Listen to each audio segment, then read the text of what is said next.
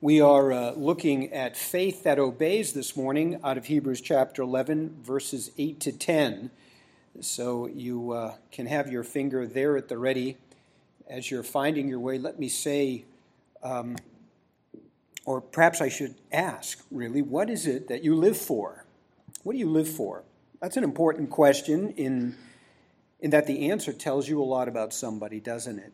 Everyone lives for something. And the reason that's true is because the Bible portrays everyone as a worshiper. Now, that's how God made us to worship and to worship Him.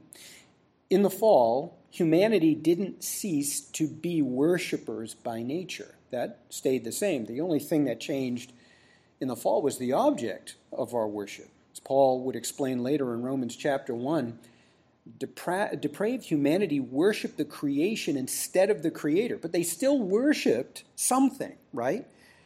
So we're back to the question what do you live for? Uh, people answer it in so many different ways. We couldn't possibly account for all of them in the time that we have.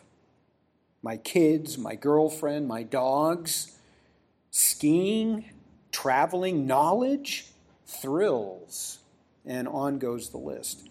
Now, if you're a Christian, you know how you should answer that question.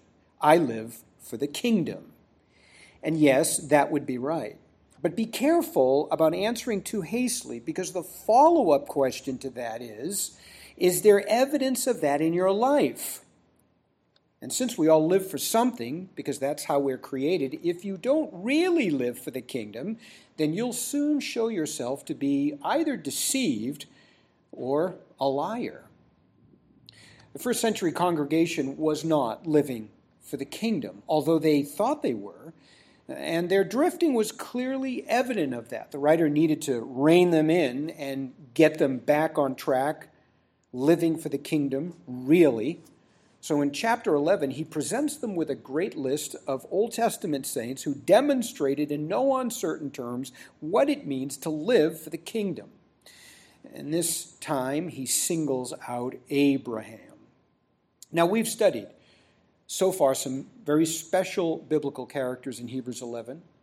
We looked at Abel. He was the start of the godly line and by faith worshiped God. We look at Enoch. He was blameless, a blameless man that pleased God. And then there's Noah, who was the only man of his entire generation that revered God. It's hard to think that there's another person, really, that would hold a spot next to these guys, but there is and his name is Abraham. In fact, Abraham is the one among this list in Hebrews that the New Testament credits as being the father of our faith. It's with Abraham, you see, that God cuts a covenant that's really reiterated and fulfilled in the new covenant. And no doubt it's because Abraham carries such significance for the church that the writer of Hebrews devotes the most space to him than to anyone in this entire list. Not only are there considerably more verses in Hebrews 11 that speak of Abraham's faith, but they correspond to the largest amount of Old Testament narrative as well Genesis 11 all the way to 22. So, what's so special about Abraham anyway?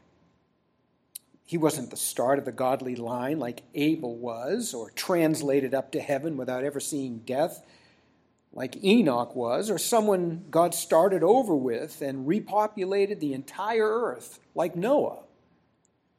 Well, the reason Abraham is so significant to us and why he's actually called the father of our faith, why Paul ties all those who are circumcised of the heart to Abraham and not to any of the others is that Abraham demonstrated biblical faith and became the one individual, the one individual that God, that God chose to cut a covenant with that promised salvation to God's people. God would bless all the families of the earth through him, as it says in Genesis chapter 12. As different as these four men are in their places of significance in ancient church history, they are tied together, make no mistake about that. They are all part of the godly line of Abel that contributed eventually to Messiah.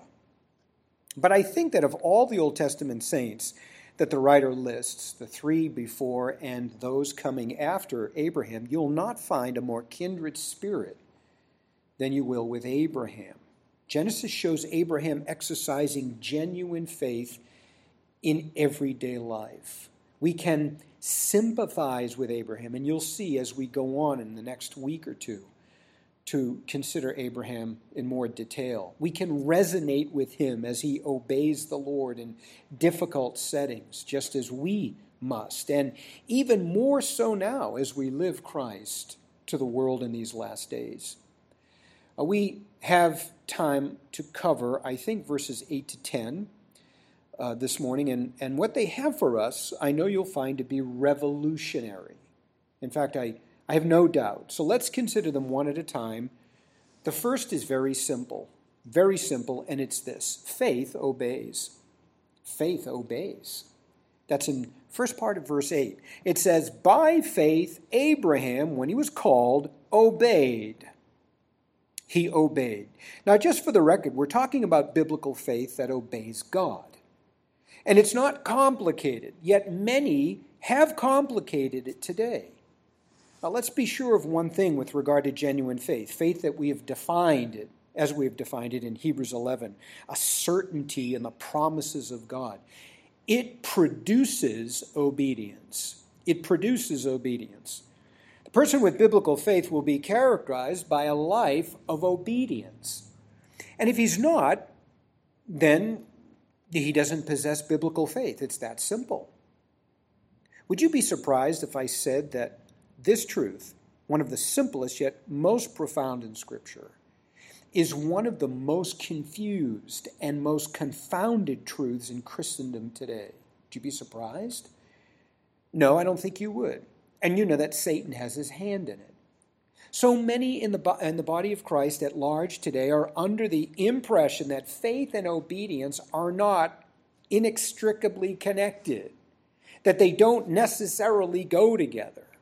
On the contrary, they think that one can have genuine saving faith without ever demonstrating eh, obedience at all in their lives, obedience to God. And there are seminaries that teach this, popular Christian conference speakers that preach this.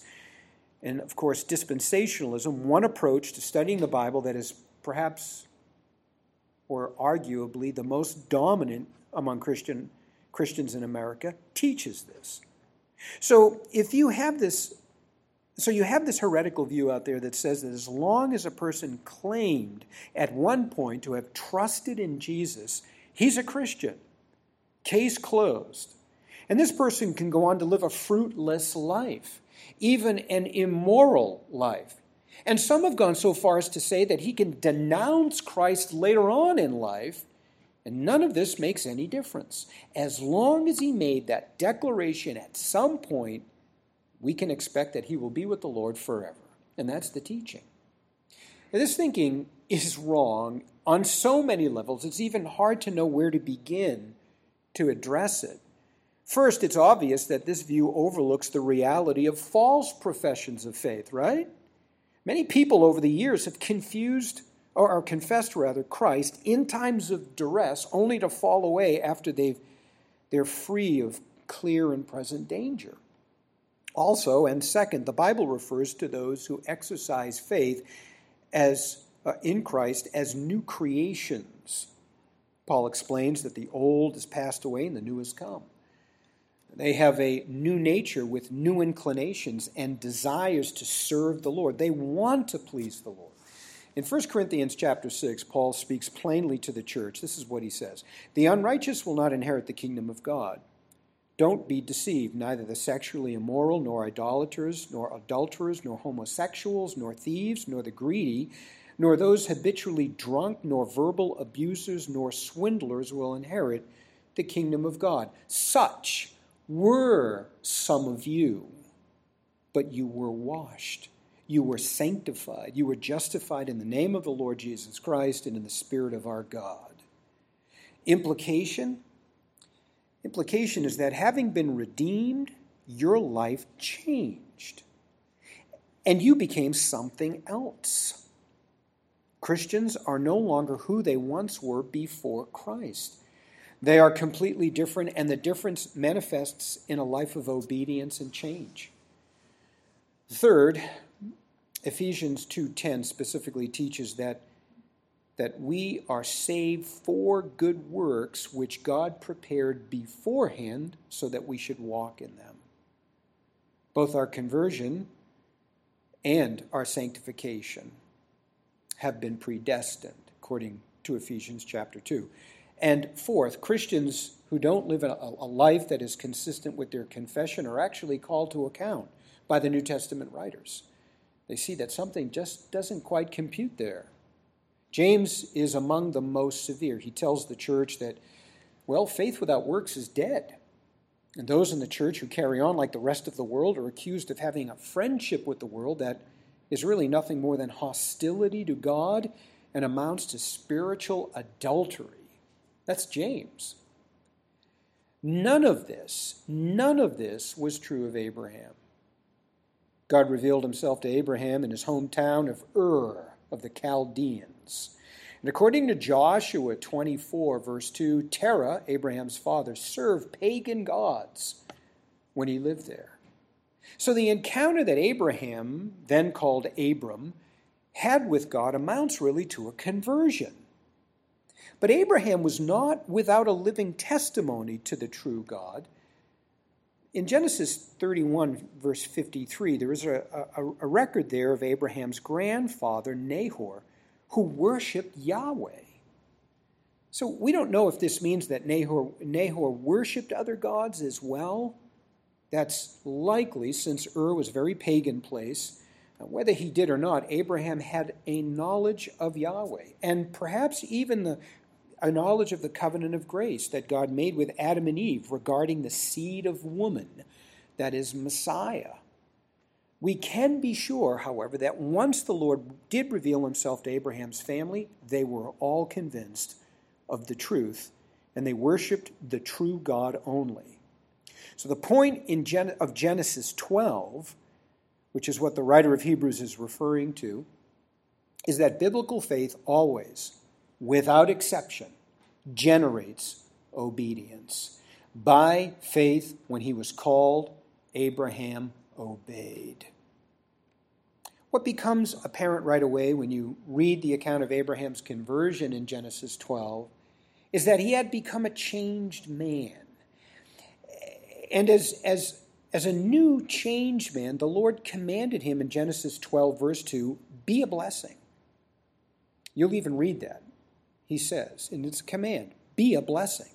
And the way that Abraham would be a blessing to others in his now new converted life would be by telling them about the truth of God and his gospel. You see, the physical blessings that Abraham would enjoy now from God cannot be separated from the relationship that Abraham had with God through faith and obedience. In other words, a genuine believer obeys, and when he does, he experiences the wonderful blessings of a redeemed life of, uh, at God's hand. It all goes together. N- not one of these elements, faith, obedience, or blessing, can be separated out or disassociated from each other, as I mentioned, is happening today in many Christian circles. In fact, Abraham was now responsible to transmit the message of salvation wherever he went. So the blessings of a saved life become the opportunities to evangelize. Anyone that might have heard in Abraham of Abraham's bounty or have shared in it, say his relatives, his immediate family members, they would have they would had to have known, or they would have to know, rather, that it was the blessing from God. Abraham would make sure that he told them that. Faith obeys. Very important. Faith obeys. The writer builds on this with the second truth. There are three total. This is the second. Faith that obeys will abandon all for God's blessing. It will abandon all for God's blessing. That's the rest of verse 8. By faith, when he was called, Abraham obeyed by going out to a place which he was to receive for an inheritance, and he left not knowing where he was going. What follows in Hebrews 11 with regard to Abraham is a series of contexts in which Abraham confirms or proves that he indeed had faith in God. The writer obviously took the most significant of these events in Abraham's life to show this. And no doubt, in order to encourage those in his congregation who were enduring persecution on a much lighter scale than Abraham ever did. And so the idea is that if Abraham overcame the worst case scenarios in his life by faith, you certainly can overcome anything of lesser severity. That was his point. So let's take a look. The writer tells us in, his first, in the first instance exactly how Abraham obeyed the Lord. It was, notice, by going out to a place which he was to receive for an inheritance, and he left, not knowing where he was going. So let me give you the, the context, all right? Abraham was 75 years old at this time when he was converted, probably prosperous, settled within the land, and had cattle in, in a thoroughly pagan world. This was Abraham. And when the Lord called him, Abraham left this world. He left the life that he had, all that was familiar to him, his relatives or extended family, and at an age when most today would shy away from such a life changing move. But Abraham abandoned all this and followed the call of God. His radical departure was a life changing act of faith, to be sure. Now, Genesis 12:1 is very specific. God called Abraham to leave everything he knew to go to a place that he knew nothing about in order to receive God's inheritance. That's the, that's the plain truth of Genesis 12:1. According to Genesis 15, verse 6, later on, and our passage in Hebrews, Abraham trusted God and left. He trusted God and left. No hesitation he said goodbye to his old life. And the evidence of his faith was his obedience to the call to go, which is what is stressed in Genesis 12. So we see then Abraham, who was an old man by this time, well established in society, probably wealthy, well known, well respected in his town, left it all behind to follow the gospel call of God which promised an inheritance that would far outweigh anything Abraham could ever experience in his lifetime. Isn't it true that Jesus calls followers to follow him at great expense, even at the expense of their lives? We know that, right? That he wants 100% devotion and loyalty right from the beginning He wants you to follow him only. No divided loyalties. It's me or nothing.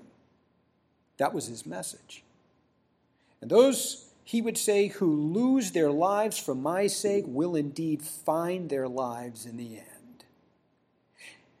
Conversion today is not understood in these terms, sadly. It isn't.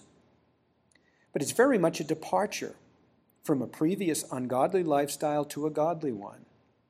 It is a forsaking of all that is familiar to us, which happens to be temporal and earthly. The gospel call to us is to leave the old loves for new ones, for new desires, new and radically different approach to living. It is a denial of self for Christ. It's for all intents and purposes a death of the old you and a new resurrected you. It's a life that yields to the Lord before family, before friends, before spouses, before kids, before important people, before the government, before law. You are a Christian before you are anything else. And the world, Word of God becomes our final authority in all matters of faith and practice. That's conversion, beloved. We understand that certain contexts in our lives do challenge this loyalty to our great God more than others, strongly tugging on us, trying to lure us away from a life of obedience. We feel that from time to time. But the promises that they make to us of a better life, instant fame and fortune or better quality of life or tranquil, tranquility and calm existences, less headaches and worries, or maybe even a pain free life, they cannot keep their promises. No, now that we're born again, we know, don't we, that what outfits us for handling that or any problems in life and turning them down, these, these lures away from the narrow way, what outfits us for handling these things and denying ourselves for the sake of the Lord and His ministry is our true and real relationship with God and the benefits that come with it. You know that there is no better life. You know this. There is no better life than the one with, with Almighty God at the center of it. And you know that there's no greater pleasure in life than to be in the will of God, and you, you know that you have His pleasure. Therein lies contentment. We all have experienced what it feels like to be out of the will of God. It's not pretty, it's not comfortable.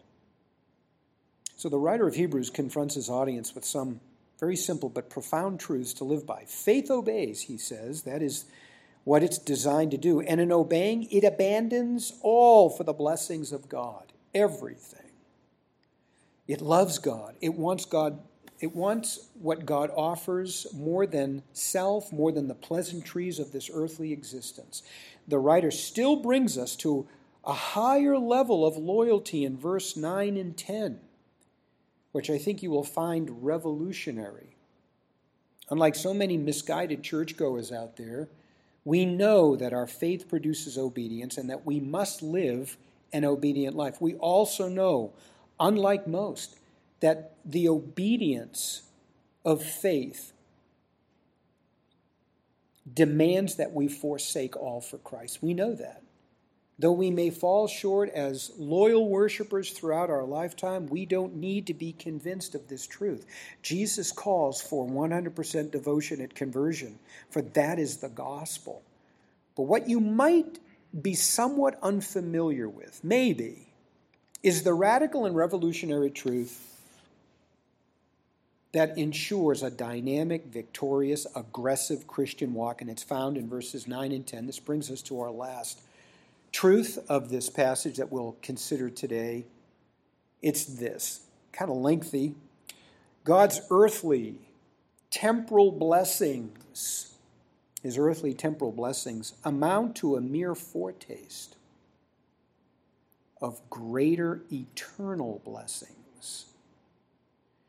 God's earthly temporal blessings amount to a mere foretaste of greater eternal blessings. And here's the last bit we should be thankful for the former and strive for the latter. We should be thankful for the former and strive for the latter. Here's a curious thing after Abraham was ushered into the promised land, he still lived as a foreigner there. Is that not curious to you? It says, this is what it says 9 and 10. By faith, he lived as a stranger in the land of promise, as in a foreign land, living in tents with Isaac and Jacob, fellow heirs of the same promise. For he was looking for the city which has foundations, whose architect and builder is God. Now, this is such a great truth, and, and if you get your arms around it, you will be the spiritually better for it, I promise. This is revolutionary. First, notice the relationship between verses 9 and 10. Before I introduce this or explain it a little bit more, make some observations with me. Notice the relationship be- between verses 9 and 10. It's causal, right? Verse 9 tells us how Abraham lived by faith. Verse 10 gives us the reason why he lived that way. Do you see that? That's the first significant observation. If, if you're going to have a good understanding of what's happening here, you need to understand these two verses and their relationship to each other. They're causal. The second observation is the rather odd statement that the writer of Hebrews makes about the way Abraham manifested his faith. It's specifically that he lived as a stranger in the land of promise. Do you see that? It's right there. Elaborating on that a bit more, the writer continues, as in a foreign land living in tents. Now, maybe you know or don't know that tents belong to nomads. They were constantly on the move, always moving around, never had a place to call their own. They didn't put down roots. Abraham lived that way in the promised land and with Isaac and Jacob, who were also fellow heirs of the same promise. So, what's going on here? Abraham had reached the land that God promised back in Ur that he would show him. He's now arrived. Why is he living like a stranger in the land of promise? Here's where verse 10 comes in the, the reason, right? It's the causal relationship. Verse 10 gives us the answer to that question. It begins with a causal preposition for or because in English. Abraham lived that way in the very land that God had brought to him to give him because he was still looking for the city which had foundations, whose architect and builder were, were God, was God. What city is that? And where is it if it's not the promised land? It's the kingdom of God, and it's in heaven. Canaan, the promised land where Israel eventually settled, was not the place Abraham was ultimately looking for. It cannot be, according to verse 10. It merely symbolized the heavenly inheritance that God promised Abraham. It symbolized God's eternal kingdom that would be the inheritance of all believers. The earthly temporal land and rest that it offered simply pointed to the eternal kingdom that was Abraham's inheritance. Now, many miss this in their reading of Genesis, even in Hebrews 11. And you need to realize that Abraham's home in Ur that he left was not an inferior piece of property. Okay? Real estate, you know, it's all about location, location, location. And most likely it was superior to Canaan, the promised land. Abraham enjoyed a thriving civilization in Ur. As we already pointed out, he was a wealthy landowner. So it makes little sense that he would leave all of that for another piece of property that was at best only equal to what he had, and most likely it was much less than that. No, clearly what Abraham lived in anticipation of was the kingdom of God. Does this depreciate the land of promise in our eyes, or had it in the eyes of Abraham or the other patriarchs? Absolutely not. Now, this land was God's gift to his people, who would inherit it through Abraham, and that alone is what made it significant. But in addition to this, it's what it represented that made it significant a great inheritance to come.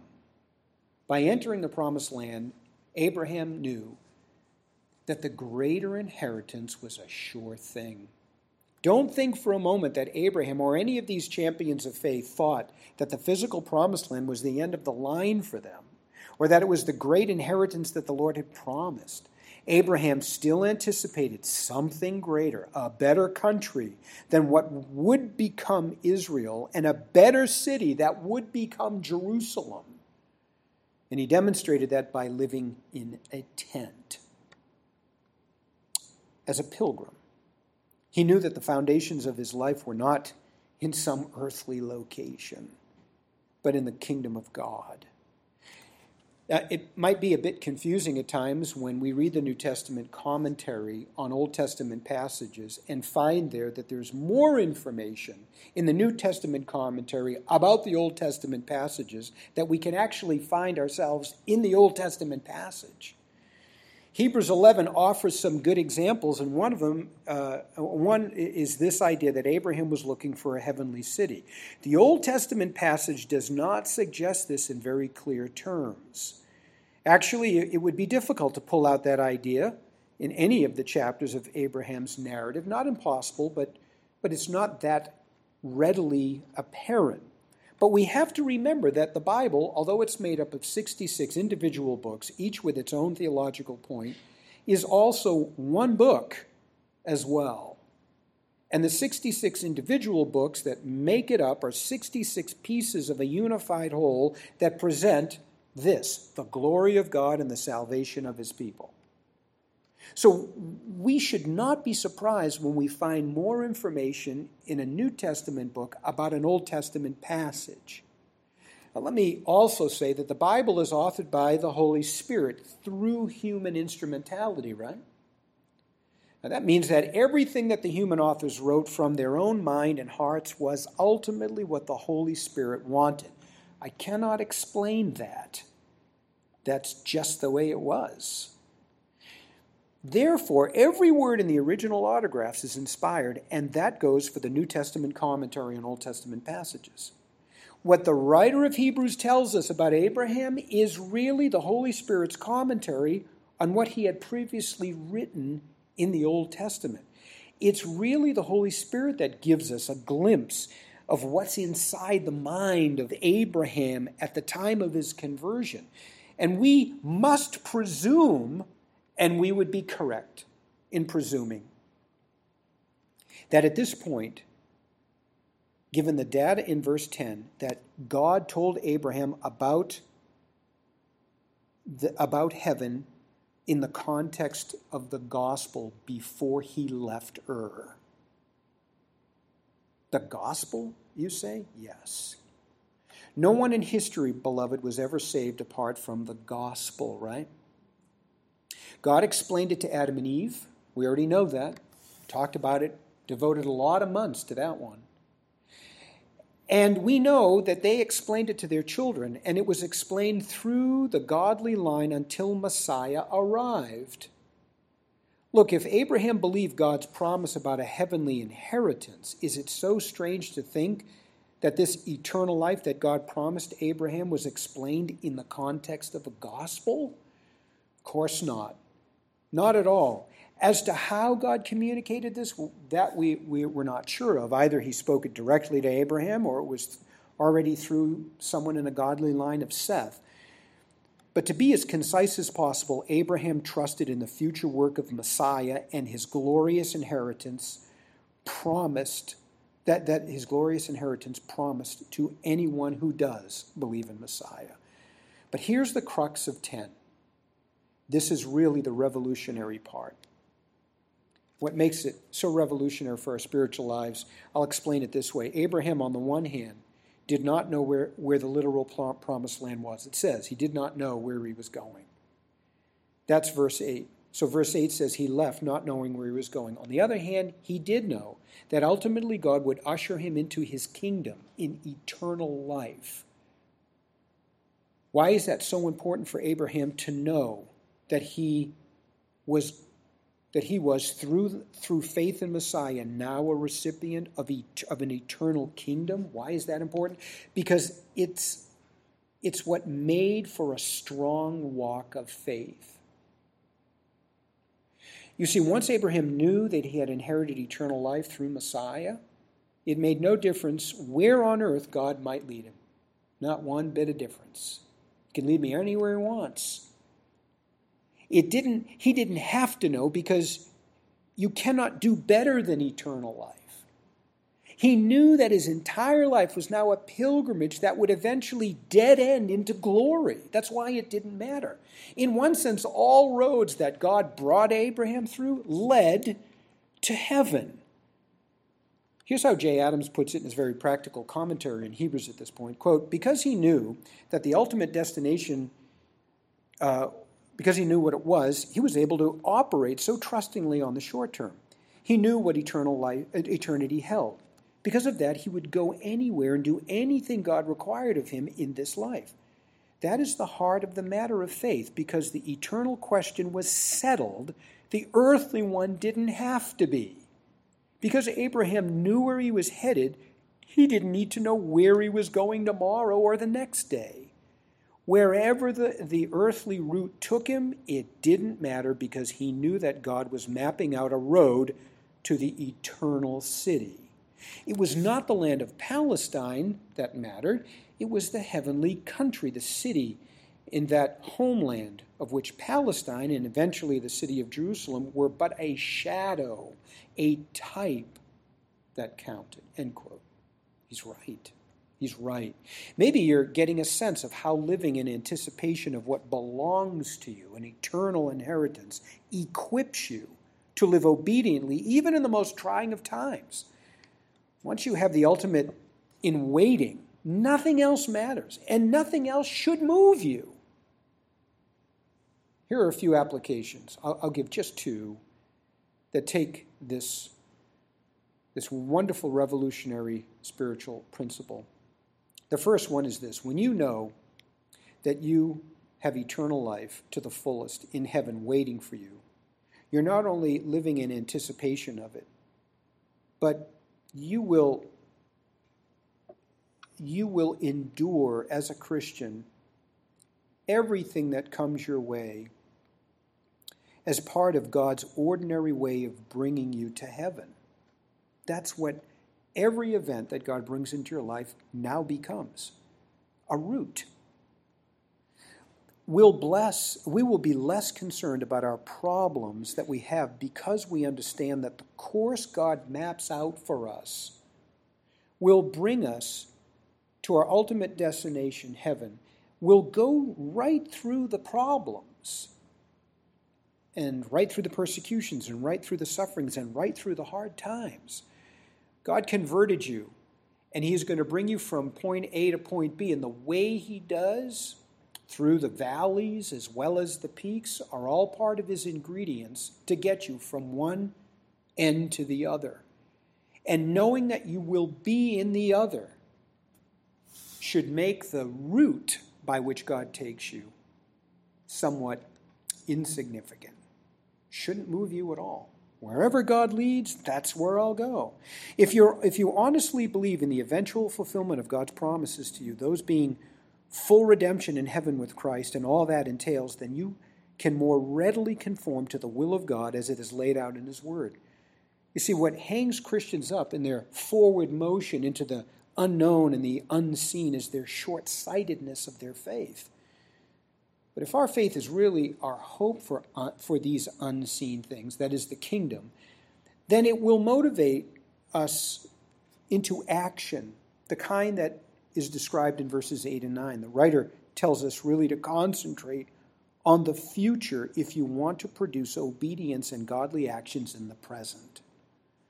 Now, let me give you one last application here. It's um, by way of verse 10. We believers are on the receiving end of God's blessings on this earth. We are. As Abraham was. Receiving the physical land of promise was just one of many blessings in Abraham's life. He had many blessings. And when you read the life of Abraham, you'll see. Until we go home to be with Christ, we are blessed, certainly just by being in Christ, but we, we also continue to receive God's blessing in tangible or certainly identifiable ways. They come to us in different shapes and sizes and are always suited to our particular needs, aren't they? Uh, a, a needed sum of money comes to us out of the blue. A job falls in our laps, a future spouse, opportunities, provision, protection, and so on. But as is often the case with many Christians in America, hear this now they live from blessing to blessing because they have a wrong view of blessings. They see them as what makes life on earth worth living. You say, well, what's the matter with that? They, they see it as, as helping them to counter all the negative stuff that, that they endure, and it makes the Christian life all worth living. Well, the matter with that is that it misses the point entirely of the Christian life and puts believers really in a less than desirable condition as overcomers. There is nothing, beloved, nothing about our earthly existence that makes the Christian life worth living. And nothing on earth that is worth living for. That's pretty radical. Christians don't live for this kingdom, right? Last I checked. They live for God's kingdom. It's rather the fact that we will enjoy eternal life to the fullest someday that makes life now worth living.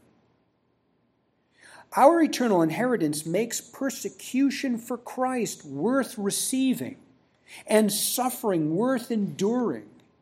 We live for what is to come in glory, not on earth.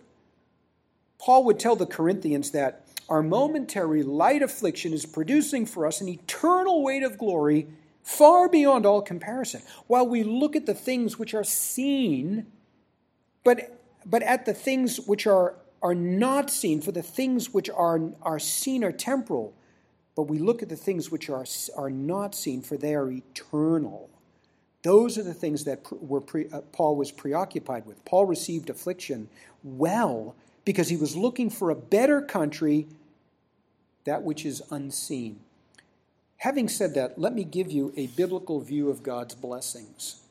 They are nothing more than a foretaste of the joy and pleasure and enrichment that we will, ex- that we will experience to the fullness when we receive our eternal inheritance. That's what they are. Blessings tell us something about what's in store for us when we eventually get to glory. God gifts us with tastes of, of a glorious life to come when He blesses us. And, and we should view them that way and give God thanks for them. Let our earthly blessings that God gives us in His own time and in His own way remind us of the infinite pleasure and the joy that awaits us in the kingdom and push on. If you're healed of an illness, let it remind you of the glorified body that you'll receive in heaven. If you're satisfied by something out of daily life, let it remind you of the ultimate sacrifice of eternal life, or ultimate satisfaction, rather, of eternal life in the presence of God. There's an interesting passage in Matthew 19, which we heard read in our scripture reading for this morning. There, Jesus tells Peter that the disciples will experience blessing both now and later on. I don't know if you picked up on that. Peter asked the question Behold, we've left everything to follow you. What then is there for us? What is left for us? And Jesus said to him, I say to you truly that, that you have followed me and in the regeneration, when the Son of Man will sit on his glorious throne, you also shall sit upon twelve thrones, judging the twelve tribes of Israel. And everyone who has left house, or brothers, or sisters, or father, or mother, or children, or farms, on account of me, will receive many times as much and will inherit the eternal life. So we see the clear reference to eternal life in verse 28. There it is. The 12 disciples will sit on their own thrones in heaven in a capacity as judges. And at the end of verse 29, there's a reference to eternal life, right? An eternal inheritance. That is the most important part of what Christians have coming to them an eternal inheritance. But notice also in verse 29, Jesus mentions that Christians will also receive much more than what they left for Christ's sake before the end comes. That means in your lifetime. During their lifetime, everyone who has left the family and farm for his name will receive many times as much. What does this mean? Well, John MacArthur, I think, says it uh, just as, as well as anybody else in his commentary on Hebrews. I'm quoting When a person comes to Jesus Christ, he must often he must often have to turn his back on certain relationships, even with those who are very dear to him. Many times, his, his conversion turns his own family and closest friends against him. In some cases, even, his, even to the point of, of seeking uh, his disinheritance or even his life. But the one who gives up everything for Christ's sake not only will inherit eternal life, but also the family of God in this present life. He will have a host of new fathers and mothers, brothers and sisters, with whom he will forever be united in God's divine family.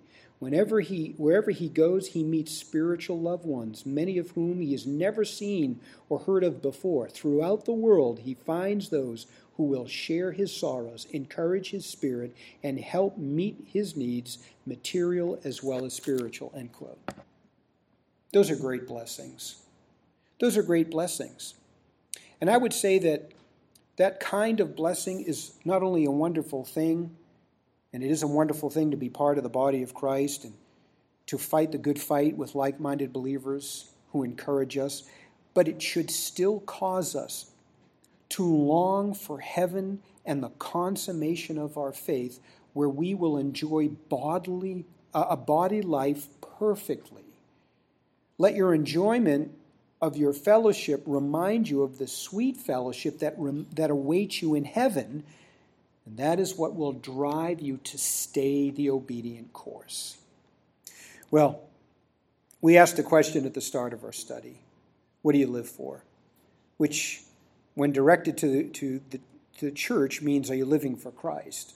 Of course, the needed follow up question to that one is if yes, then does your life give evidence of living for God? You can be a genuine Christian and find yourself living for other things at times, like the first century Jewish Christians of Hebrews. In that case, they, like you, or you, like they, I should say, need to develop this understanding of living by faith in the future promises of God. So much uh, that we can live for God in the now and it is truly revolutionary when we do. Don't take your cue from American Christianity, who look for things in this present life to make the Christian life worth living. You know, the social gospel looked to social causes to make it worth something. The prosperity gospel looks to good health and wealth to make it worth something. Other events uh, in, uh, in, in American Christianity look to the blessings of God to give their life meaning. And even that is short sighted. This is why so many in the seeker movement of years ago, and still many now in contemporary churches, want to edit the gospel so that people will see that the benefits of being a Christian on this earth is worth being a Christian. But that is such a fallacy what makes the Christian life worth living is the full and perfect relationship that we will enjoy with a holy God in heaven someday because of the work of Christ alone. That will keep you seeking it, not anything here on this earth. Let me close with another question, and that is if you're not living for Christ, do you want to? After listening to what Jesus offers, both now and especially in heaven at the end of time, how could anyone not want to?